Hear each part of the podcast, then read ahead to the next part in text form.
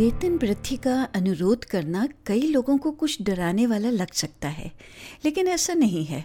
जब आपको इस बात का विश्वास हो और इसका कारण हो कि आपका वेतन बढ़ना चाहिए तो अपने नियोक्ता के साथ उस बातचीत के लिए तैयारी करनी होगी और इसमें आपकी मदद के कई तरीके हैं।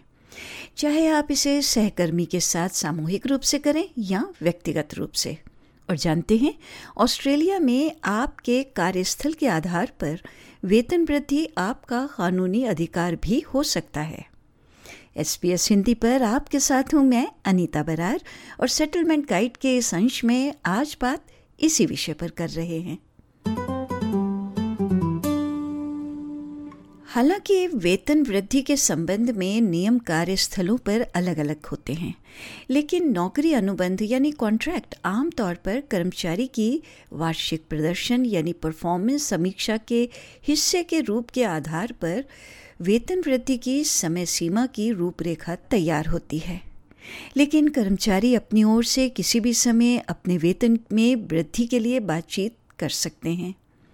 लाट्रोप यूनिवर्सिटी में मैनेजमेंट गवर्नेंस और सीएसआर की प्रोफेसर सुजैन यंग बताती हैं कि ऑस्ट्रेलिया में साल का कौन सा समय आपके बॉस के साथ वेतन संबंधित बातचीत के लिए सबसे अच्छा माना जाता है। और जानते हैं वो है वित्तीय वर्ष के अंत से पहले, यानी अप्रैल, मई, क्योंकि वित्तीय वर्ष 30 जून को समाप्त होता है और तभी अगले वर्ष के लिए बजट और वित्त निर्धारित किया जाता है। would recommend that it should be done before the end of the financial year. And so the financial year finishes on June the 30th, and that's when the budgets and the finances are set out for the next year. So just prior to the end of that financial year, say in April, May, that would be the time where you would be asking for a meeting to discuss any potential pay rises so that it's built into the budget for the next year. किसी कर्मचारी के वेतन में वार्षिक वृद्धि भी उसका कानूनी अधिकार हो सकता है अधिकांश ऑस्ट्रेलियाई कार्यस्थल फेयर वर्क सिस्टम के अंतर्गत आते हैं, जो राष्ट्रीय कार्यस्थल सुरक्षा पर कानून का एक संग्रह है। इसमें अवार्ड दरें शामिल हैं, जो विशिष्ट उद्योगों और व्यवसायों में कर्मचारियों के लिए कानूनी न्यूनतम वेतन निर्धारित करती हैं। जैसा कि यूनियन वार्ता के बाद फेयर वर्क कमीशन द्वारा तय किया गया है, कर्मचारी जो इसके अवार्ड से कवर हैं वो अपने वेतन दर में वार्षिक न्यूनतम वृद्धि के हकदार हैं। उद्यम समझौते वाले, यानी इंटरप्राइज एग्रीमेंट कार्यस्थलों में कानूनी न्यूनतम वेतन वृद्धि के प्रावधान भी हैं। ये समझौते वर्कर्स उनके प्रतिनिधियों और नियोक्ता के बीच में बातचीत के परिणाम हैं। प्रोफेसर यंग कहती हैं कि वेतन वृद्धि के लिए पूछने से पहले पहला कदम ये पता लगाना है कि क्या आप किसी अवार्ड या उद्यम समझौते के दायरे में आते हैं? और आपको उस न्यूनतम वेतन से अधिक बढ़ोतरी पर बातचीत करने से कोई नहीं रोक सकता, जिसके आप कानूनी रूप से हकदार हैं। So they can negotiate a pay rise for anything over and above. They can negotiate over award payments or a contract over and above the enterprise bargaining agreement, or they can negotiate a change of classification in their role if they're doing more than what the role description states, and that would probably allow them to then have a pay rise. मानव संसाधन विशेषज्ञ Karen Gately के अनुसार कई लोगों को बड़ा वेतन या पद में उन्नति मांगना असहज सा लगता है। विभिन्न कार्यस्थल, सांस्कृतिक पृष्ठभूमि से आने वाले कर्मचारी इसे असभ्य या अधिक वरिष्ठ पद पर बैठे व्यक्ति के अधिकार का उल्लंघन करने वाला भी मान सकते हैं। हालाँकि वो कहती हैं कि जब आपको लगता है कि वेतन वृद्धि आवश्यक, वैध या आपको मिलनी चाहिए तो इसके बारे में बोलना महत्वपूर्ण है। Some employers don't want to give people more money, right? And they will say no, but it's not because it's an unreasonable request. If you genuinely deserve more reward for your contribution, then culturally, that's acceptable to ask. The overwhelming majority of people in Australia would say absolutely, and most employers would say that. So there might be exceptions, but know that truth about the Australian workplace culture to help confidence that it is reasonable for you to ask the question.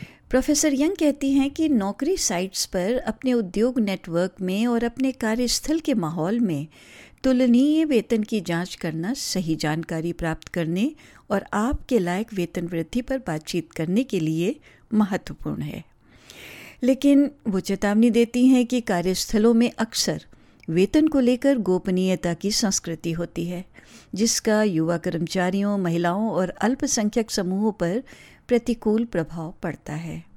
तो उनका कहना है कि आपके कार्यस्थल में जो union प्रतिनिधि है, उन लोगों से भी पूछा जा सकता है, क्योंकि उन्हें वेतन के बारे में अधिक जानकारी होगी। Michelle O'Neill, Australian council of trade union के अध्यक्ष हैं। वो कहती हैं कि एक यूनियन प्रतिनिधि पूरे उद्योग में तुलनीय पदों पर वर्कर्स द्वारा अर्जित वेतन के बारे में जानकारी इकट्ठा करने में भी आपकी मदद कर सकता है। ये डेटा आपके वेतन वृद्धि पर बातचीत करते समय उपयोगी हो सकता है। सुश्री ओनील का तर्क है कि यूनियन सदस्य के रूप में और अन्य वर्कर्स के साथ बेहतर वेतन शर्तों पर बातचीत करना आसान होता है। Even if your workplace hasn't had an agreement before, you can join together with other workers in the union to say we want to negotiate an agreement for everyone who works here. That's the best way of getting pay increases. It's always harder when it's individuals. What the evidence shows is that union members in Australia, on average, are paid $312 more a week than people who aren't in unions. Sushri O'Neill की सिफारिश है कि व्यक्तिगत रूप से वेतन वृद्धि का अनुरोध करने के लिए जो कर्मचारी यूनियन के सदस्य हैं वे तैयारी में सहायता के लिए अपने यूनियन से भी सपोर्ट मांग सकते हैं यूनियन वर्कर्स को प्रभावी ढंग से नेविगेट करने में मदद करने के लिए मार्गदर्शन और संसाधन प्रदान कर सकती है I think it's always important to be well prepared, and that's what a union can help you with. So, thinking about what the arguments are, and the sort of examples of that is when was the last time you got a pay increase?